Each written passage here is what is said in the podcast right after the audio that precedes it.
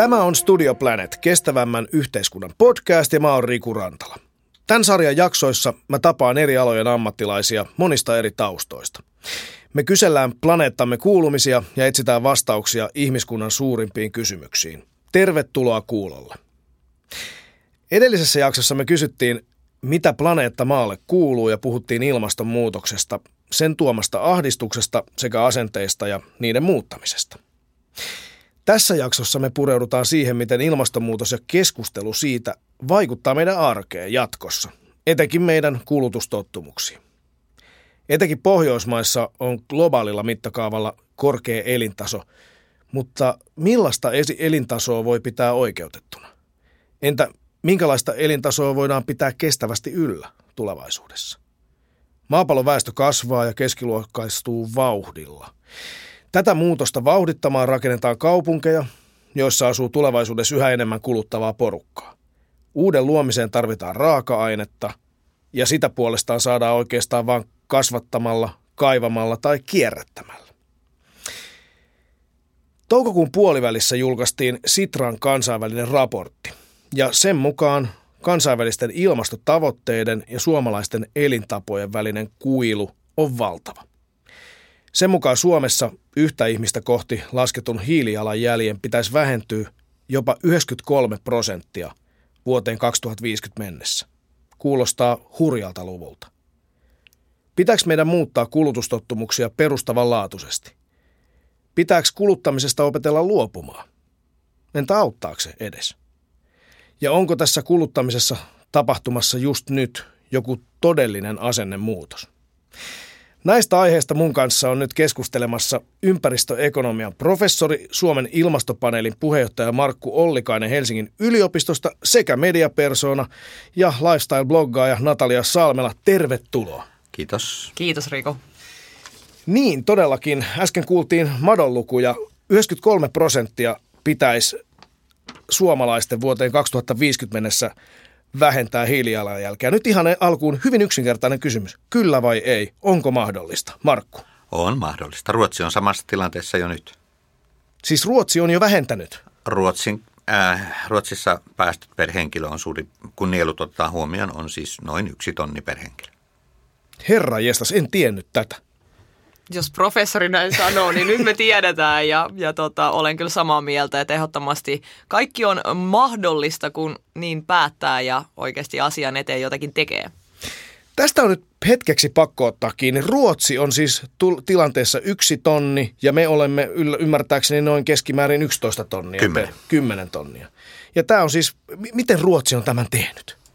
No Ruotsin elinkeinorakenne on erilainen ensinnäkin ja Ruotsin Eli siis siellähän on, on energiatuotannossa tota, meitä paljon enemmän vesivoimaa, sitten siellä on ollut perinteisesti enemmän myös ydinvoimaa. Sen lisäksi Ruotsi on tehnyt tekoja ilmastopäästöjen vähentämiseksi ihan merkittävällä tavalla. Ja sitten kannattaa muistaa, että näissä per henkilölaskelmissa jakajana on aina väestömäärä. Ruotsin väestö on tuplasti suurempi kuin meidän. No nyt nähtiin, miksi se on onnistunut Ruotsissa, mutta kun lähdetään per henkilö asiasta liikkeelle, niin olisi hyvä kuulla tähän alkuun, minkälaisia kuluttajia te olette. Nata, millainen kuluttaja sä omasta mielestäsi olet ja onko ilmastonmuutos vaikuttanut sun kulutukseen? Oletko esimerkiksi luopunut jostain sen takia, se, jostain semmoisesta, mikä on ennen ollut sun arkeas? Mä koen olevani kuluttajana tällainen realistinen hedonisti, eli nimenomaan musta on ihan kivakin, että omista tuloistaan pääsen nauttimaan käyttämällä rahaa sellaisiin asioihin, joista nauttii, mutta onneksi maapallon kannalta on todellakin onneksi niin omat ne nauttimisen aiheet on muuttunut vuosien varrella aika paljon. Eli esimerkiksi tota, meikäläisten ikäisten noin 30 naisten sukupolvi on ka, tota, varttunut katsomalla, kun Carrie hamstras kenkiä oman vaatekaappiinsa sinkkuelämäsarjassa ja se koko esimerkiksi tota shoppailu oli ihan niin kuin sanana syntynyt oikeastaan tähän ympärille omassa esimerkiksi kulutuksessani käytännössä kaikki tällainen ostaminen, vaatteiden ostaminen on jäänyt kokonaan pois jo tuossa monta vuotta sitten, kun jengi alkoi konmaritella vähän vaatteita ja, ja tota, on niin pitänyt tehdä jotain ihan konkreettisia asioita tämän, tämän tota, asian niin mahdollistamiseksi. Että kyllä mun teepaitapin on huomattavasti matalempi kuin vaikka vielä viisi vuotta sitten oli. Miltä se tuntuu? No totta kai tuntuu, siis alkuun se tuntui tosi oudolta, ihan vaan siksi, että esimerkiksi mun omaa vaikkapa ajanviettoa niin, niin kuin vapaa-aikana joskus nuorempana oli se, että mä aleksi ostoskeskuksissa ja teki tällaisia, tällaisia kauppakierroksia. En muista enää viimeksi milloin käynyt vaikka Helsingin Aleksanterin kadulla, missä iso osa ketjukaupuista sijaitsee. Ei vaan niin kuin, tuu käytyä siellä enää, että välillä kun menee, niin on ihan, että täällähän edelleen aika paljon porukkaa ja tota, mä koen niin kuin, siitä oikeastaan isoa niin kuin, semmoista vapautusta, eli koko se niin kuin, materialistisuus, kun on jäänyt pois, niin mä koen saaneeni aika paljon uutta aikaa, semmoista väljyyttä omaa niin kuin, elämääni ja myös se, että esimerkiksi jos jotain muuttoa järjestää, niin ei tarvita enää todellakaan niitä kaikkea 27 jätesäkkiä, johon aikoinaan sulloin kaikki vaatteeni ja muutin niin kuin semmoisesta tota yksiä. 27 säkillistä, se on paljon.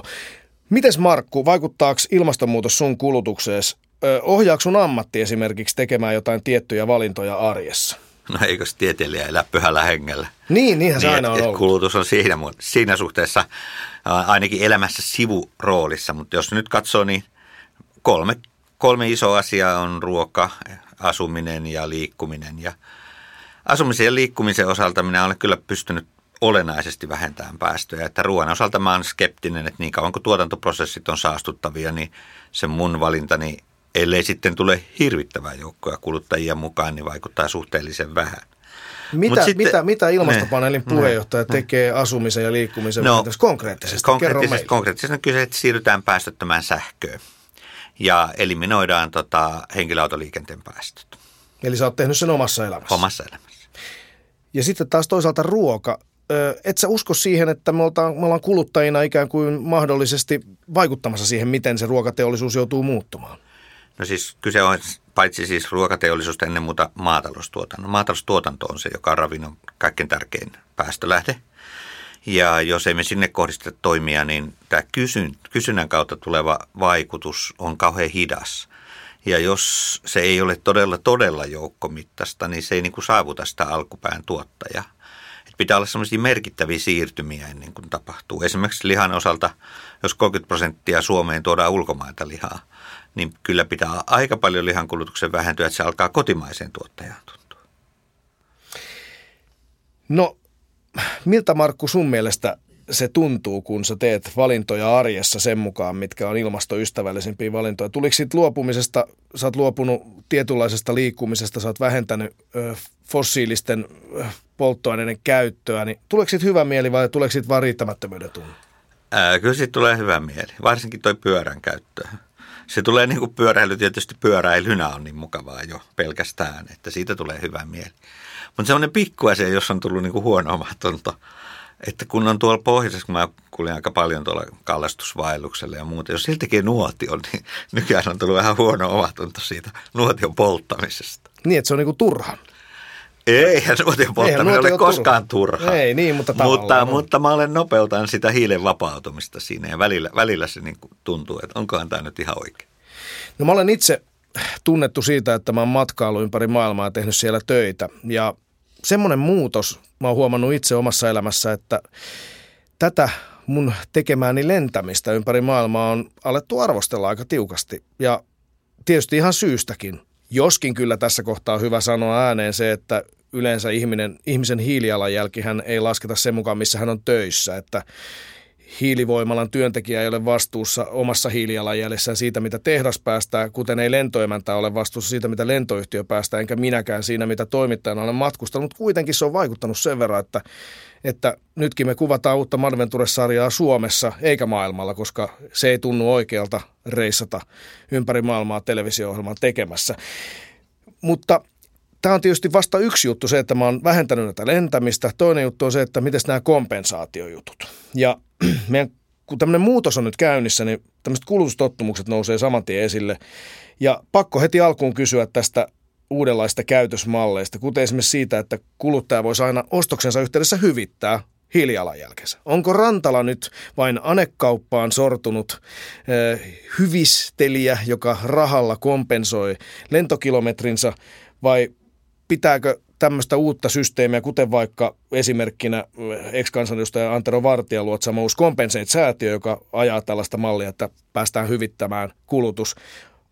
mitä, mitä te ajattelette tällaista mahdollisuudesta, Markku? No, tämä on, toimii silloin, jos se on osana sellaista, mitä me kutsutaan täällä ammattislangilla hillinä hierarkiaksi. Eli jos kuluttaja valitsee oman käyttäytymisen niin, että se pyrkii välttämään päästöjen aiheuttamista. Sitten kun se aiheuttaa päästöjä, se yrittää keksiä keinoja, että millä niitä voidaan vähentää. Jolloin tässä muuttuu se kulutuskäyttäytyminen. Ja sitten se osa, mitä ei millään saa pois. Nyt vaikka, vaikka asuu kaupungissa, jossa tota, kaukolämpö tuotetaan Helenin toimesta ja siellä on kivihiili. Ja sitä ei omilla toimilla saa pois. Jos tämmöisiä osia vähentää, niin kuin ikään kuin kompensoi, niin silloin se on musta niin kuin ihan kohdalla. Mutta ei niin, että lennetään kaksi kertaa enemmän kuin ennen ja kompensoidaan kaksi kertaa enemmän. Niin, sehän on itse asiassa niin kuin väärään suuntaan menevää kulutusta. Silloin se, silloin se on niin kuin lähempänä sitä, mitä nyt annekaupaksi kutsutaan. Mites Nata?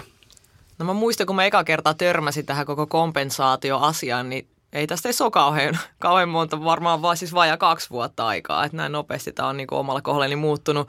Niin mulla tämä oli jotenkin ihan pöyristyttävää, eli kuin mitä ihmettä, että sä kuin teet sen vaikka lentomatkan, sit sä vaan maksat johonkin jotain 20 ja sitten se on niin kuin jotenkin pois, niin kuin nollattu, niin en voinut tällaisena niin kuin insinöörinä tätä lainkaan ymmärtää, koska sitten kun se on jo tehty, niin se on niin kuin tehty. Niin sen takia välillä se on tuntunut jotenkin niin etäiseltä, ja että et mihin ne rahat sitten oikeasti menee ja kuinka paljon niitä oikeasti käytetään ja onko tämä niin tutkittu systeemi ja muut, että tuntuu tällaiselta yksittäisestä kuluttajasta aika etäisiltä asioilta, että hyvä, jos, jos niin tämä asia etenee, niin, niin, niin tota varmasti myöskin prosessit ja muut sitten paranee tämän myötä, mutta esimerkiksi viime aikoina on huomannut ihan tällaisessa omassa somessani, että, että tota, ihmiset ovat jakaneet tosi paljon tätä kompensaatiomatkoa. Että nyt mä oon niin kuin vaikka kompensoinut tämän niin kuin lomareissun tai muun, niin se tuntuu taas vähän sellaiselta ikävällä tavalla sellaiselta just tällaiset omalta henkilökohtaiselta viherpesulta, että nyt mä kavereilleni tämän niin kuin näytän ja sitten niin kauan kun tämä on jossain somepostauksena Facebook-feedissä, niin sitten ei tarvitse mitään muutoksia oikeasti tehdä jatkossa. Että kyllä mä itse liputan ennemmin sit sen puolesta, että jättää sitten vaikka sen yhden lennon tekemättä tai, tai sitten sen jonkun, jonkun asian ostamatta ennemmin kuin sitten jatkaa niin kuin mitä ei olisi tapahtunutkaan ja maksaa vaan lisää rahaa.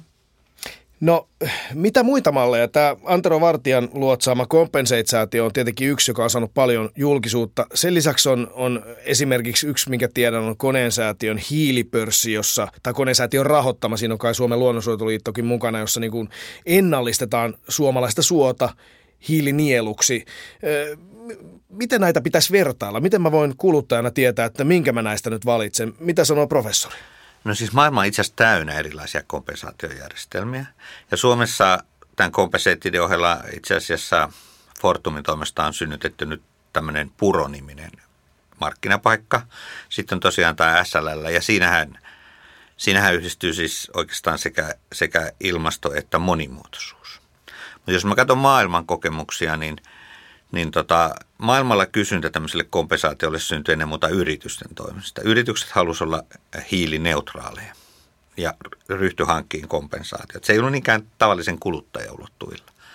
Ja tota, mm, sielläkin sitten itse asiassa synnytti aika paljon ratkaisuja, jossa näitä vähennyksiä hankittiin tuolta kehittyvistä maista.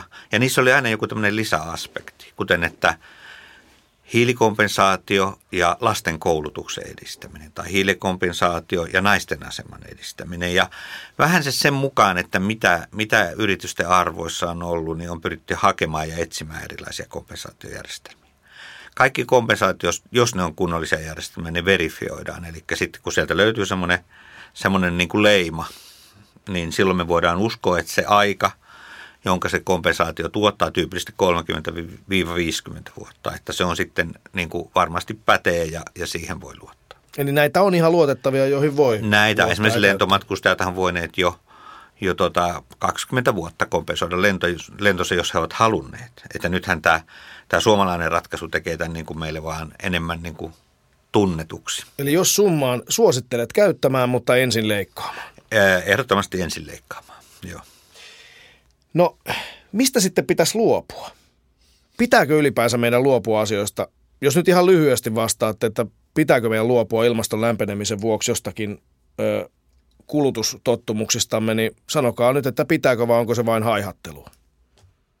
No mun mielestä ehdottomasti pitää luopua ihan jo sen takia, koska tällä hetkellä ihmisten elämä länsimaissa on tosi maksimaalista. Kaikkea on ihan liikaa. Suurin osa ihmisistä kärsi siitä, että ei ole tarpeeksi vapaa-aikaa ennemmin siitä, kun ei ole tarpeeksi niin kuin, tavaraa tai asioita tai menoja tai tapahtumia. Ainakin se on mun niin kuin, suurin kriisi tällä hetkellä, että mä voisin luopua vaikka 90 prosentista kaikkea elämässäni tällä hetkellä ja muuttaa keskelle metsää ja olisin vähän aikaa todella onnellinen siellä. No ihminen voi ainakin luopua liikenteen päästöistä. Se on varmaan yksi helpoimpia vaihtoehtoja ainakin niille, jotka asuu kaupungissa. Ja silloin ei tarvitse luopua omasta elintasosta ja mukavuudesta. Ja muutama muukin asia, josta voidaan luopua ilman, että oma mukavuusalue heikkenee. Muilta osin tällä hetkellä me voidaan tehdä päästövähennyksiä meidän taloudessa aivan järkyttäviä määriä. Että Suomen, Suomen päästöt on 54,5 miljoonaa tonnia, 40 miljoonaa tonnia siitä tulee puhtaasti energiasektorista. Eli me voidaan hoitaa melkein kaikkia sinne yhteen, yhteen miljoonaan tonniin per henkilö pelkästään hoitamalla tämä energia-asiakunta. No, mutta eikö meidän ole helpompi luopua toisista asioista kuin toisista? Ja varmaan kaikkien ei pidä luopua kaikesta. Nyt otetaan vaikka esimerkki kaupunkilaiset. Mainitsit Markku kaupunkilaiset me ollaan ihan erilaisessa tilanteessa. Itse asun, asun pääkaupunkiseudulla, mutta kehä ykkösen takana. Ja huomaan, että monet näistä hienoista jakamistalouden uusista mahdollisuuksista, kuten vaikka yhteiskäyttöautot, niin ei niitä voi siellä enää käyttää. Puhumattakaan sitten, kun mennään maakuntiin, mennään maakuntien pääkaupunkien ja kakkoskaupunkien ulkopuolelle, niin, niin on aika kova vaatimus ilmoittaa, että hei, sinä siellä Pohjanmaalla sun dieselillä ajelus loppuu nyt. Siirry metroon. Minkäs teet? Mitä heille sanoisitte?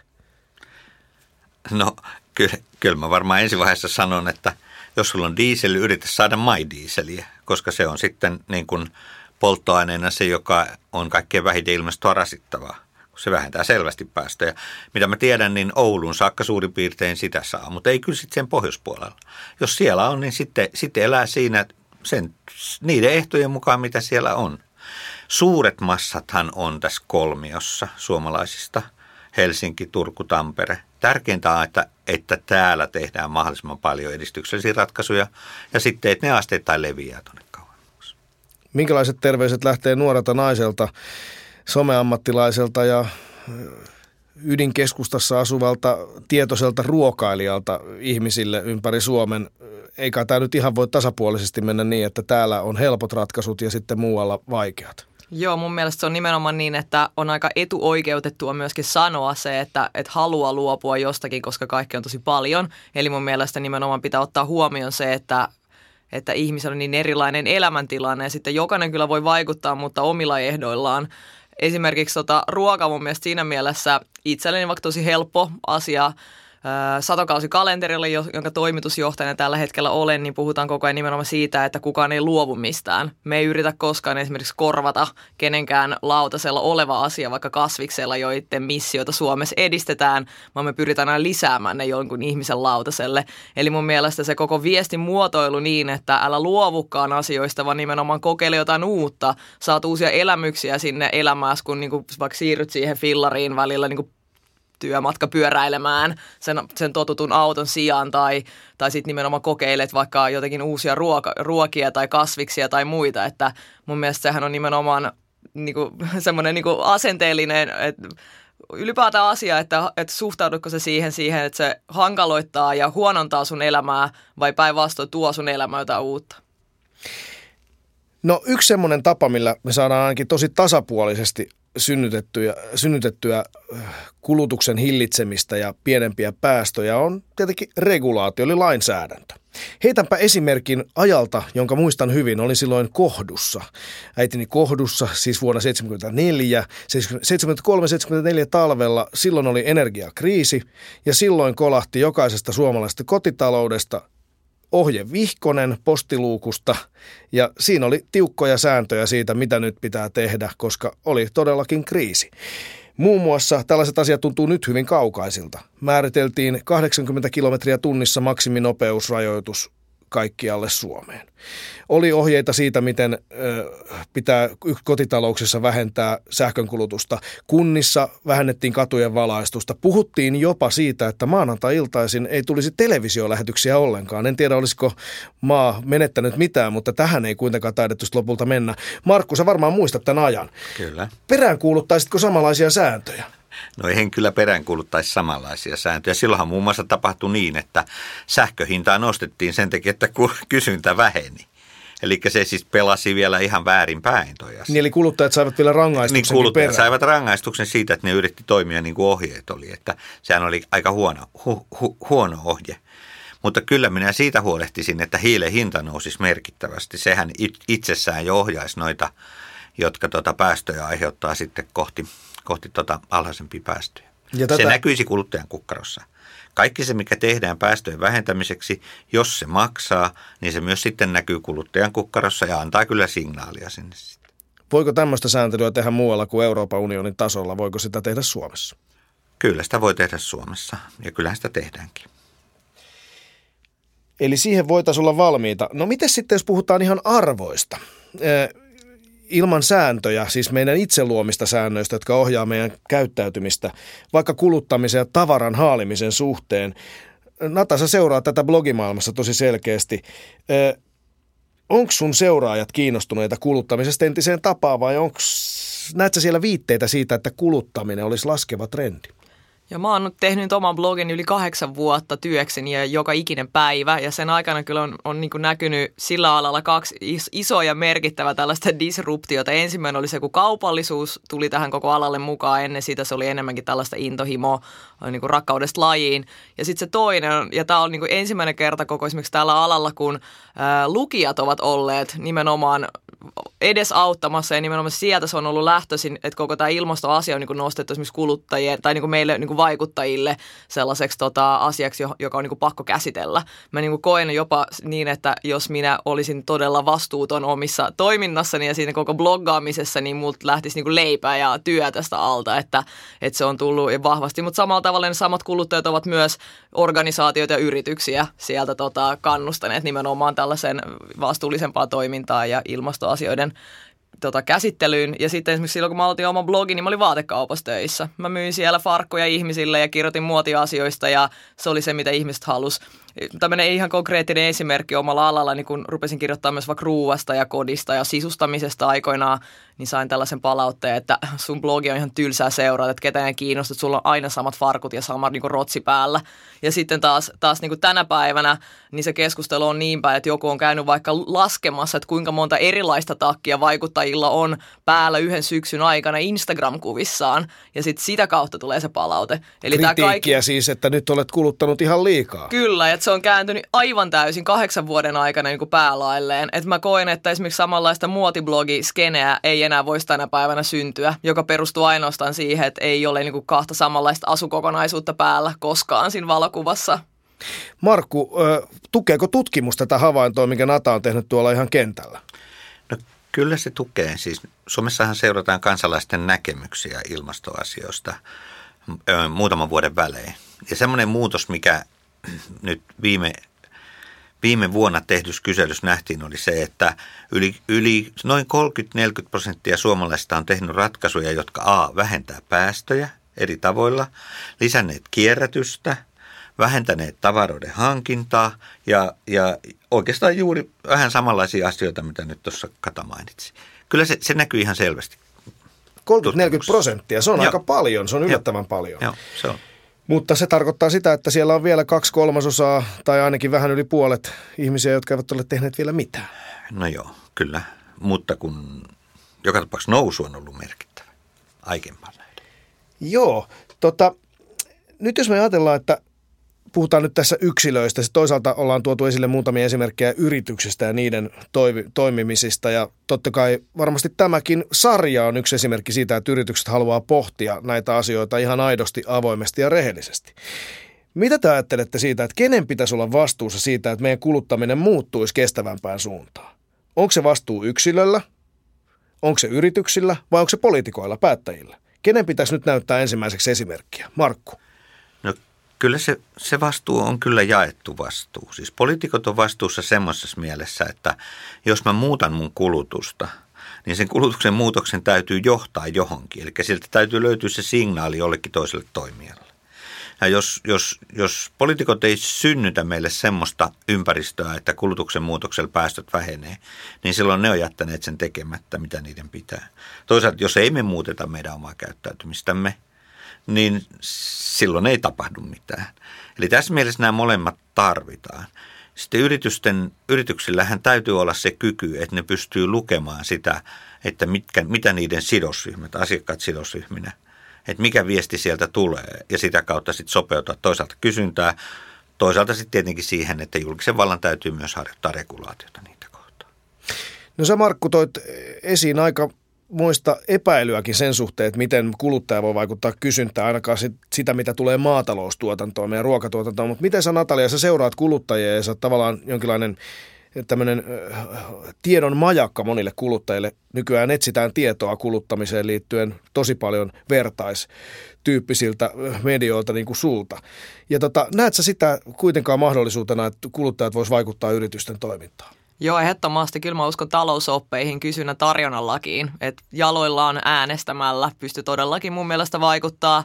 Ja tota, sitten kun se iso massa on siellä taustalla ja varsinkin somen aikakautena se on tosi helppoa. Että ei tarvitse kuin perustaa yksi Facebook-ryhmä, johon kerätä ihmisiä tai tehdä sen yhden aloitteen siellä tai ihan mitä tahansa. Muistatko jotain hyvää esimerkkiä tästä ihan vaikka viime ajoilta Suomesta tai ulkomailta?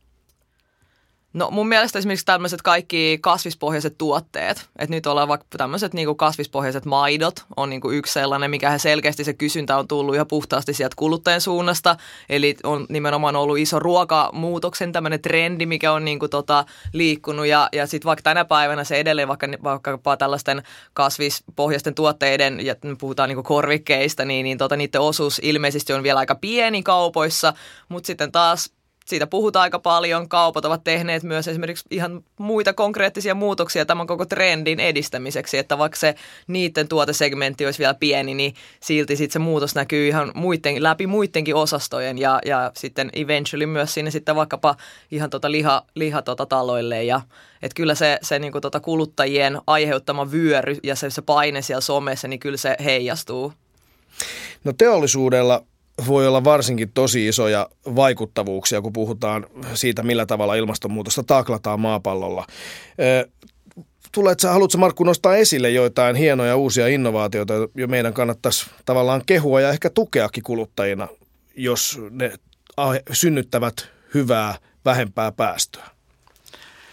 No kyllä tietysti kierrätysratkaisut on sellaisia, joissa, joissa, tota, joissa tapahtuu yhtä aikaa kaksi asiaa, että otetaan vähemmän resursseja käyttöön sinne yhteiskunnan sisään, niin kuin tavallaan materiaalikiertoon ja sitten, sitten pidetään ne tuotteet pidempään sit siellä, siellä tuotannossa.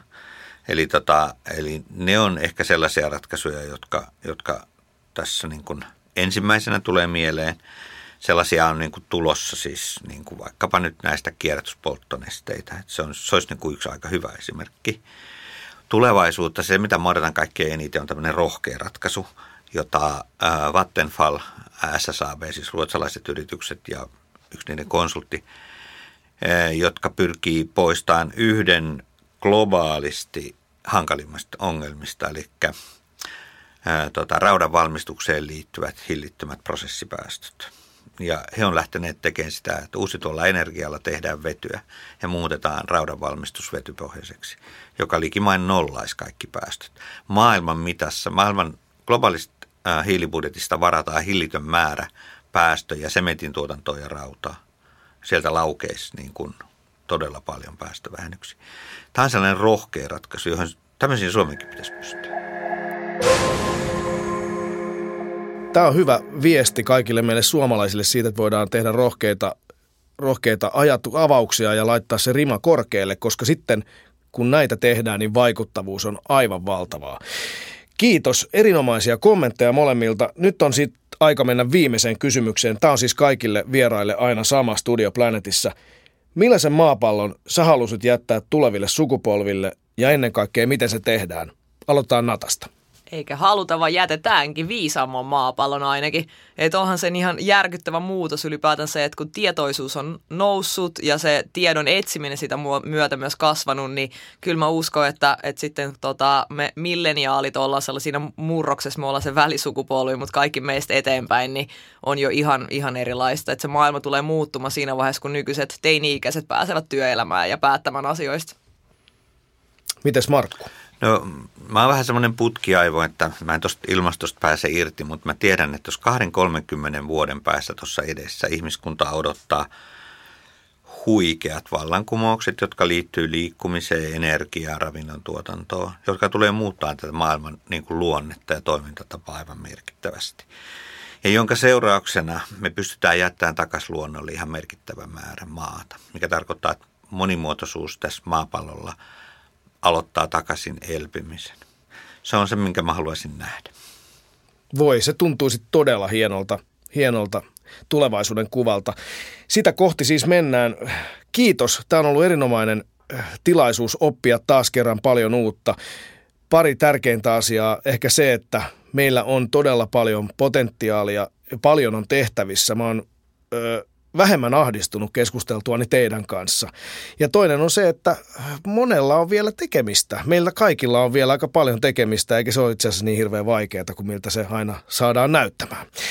Mennään kohti sitä. Kiitos kaikki kuuntelijat, kun olitte mukana. Ja muistakaa, että tätä keskustelua voidaan jatkaa myös sosiaalisessa mediassa tunnisteella Studio Planet. Ja myös vielä tietenkin tähän postauksiin voit tägätä Nata White Trash, Natalia Salmelan handle ja sitten taas Markku, sulla ei ole, ole omaa, mutta Ilmastopaneeli on mukana keskusteluissa sosiaalisessa mediassa ja hashtag on, tai siis handle on ilmastopaneeli 1 ja minut löytää simppelisti tunnisteella Riku Rantala.